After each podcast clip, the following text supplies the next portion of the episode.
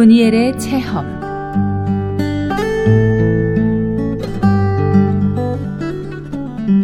창세기 32장 31절 그가 분이엘을 지날 때 해가 돋았고 그 환도뼈로 인하여 절었더라.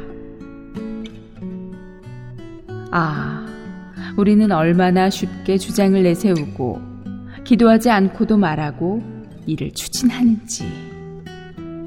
또 얼마나 쉽게 하나님 앞에서 기다리지 않고서도 확신을 가지는지.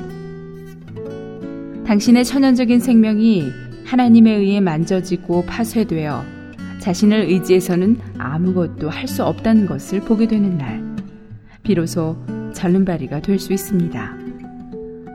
절름발이란 길을 걷지 못한다는 말이 아니라 한 걸음을 디딜 때마다 자신이 할 수 없다는 것을 알고 자신이 절름발인 것을 안다는 말입니다.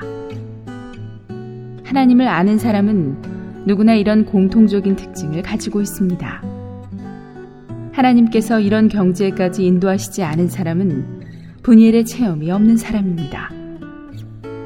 자신에게 방법이 있고 확신이 있으며 자신이 유능하다고 생각하는 사람은 성령의 통제를 받지 못한 사람입니다. 아브라함, 이삭, 야곱의 하나님 중에서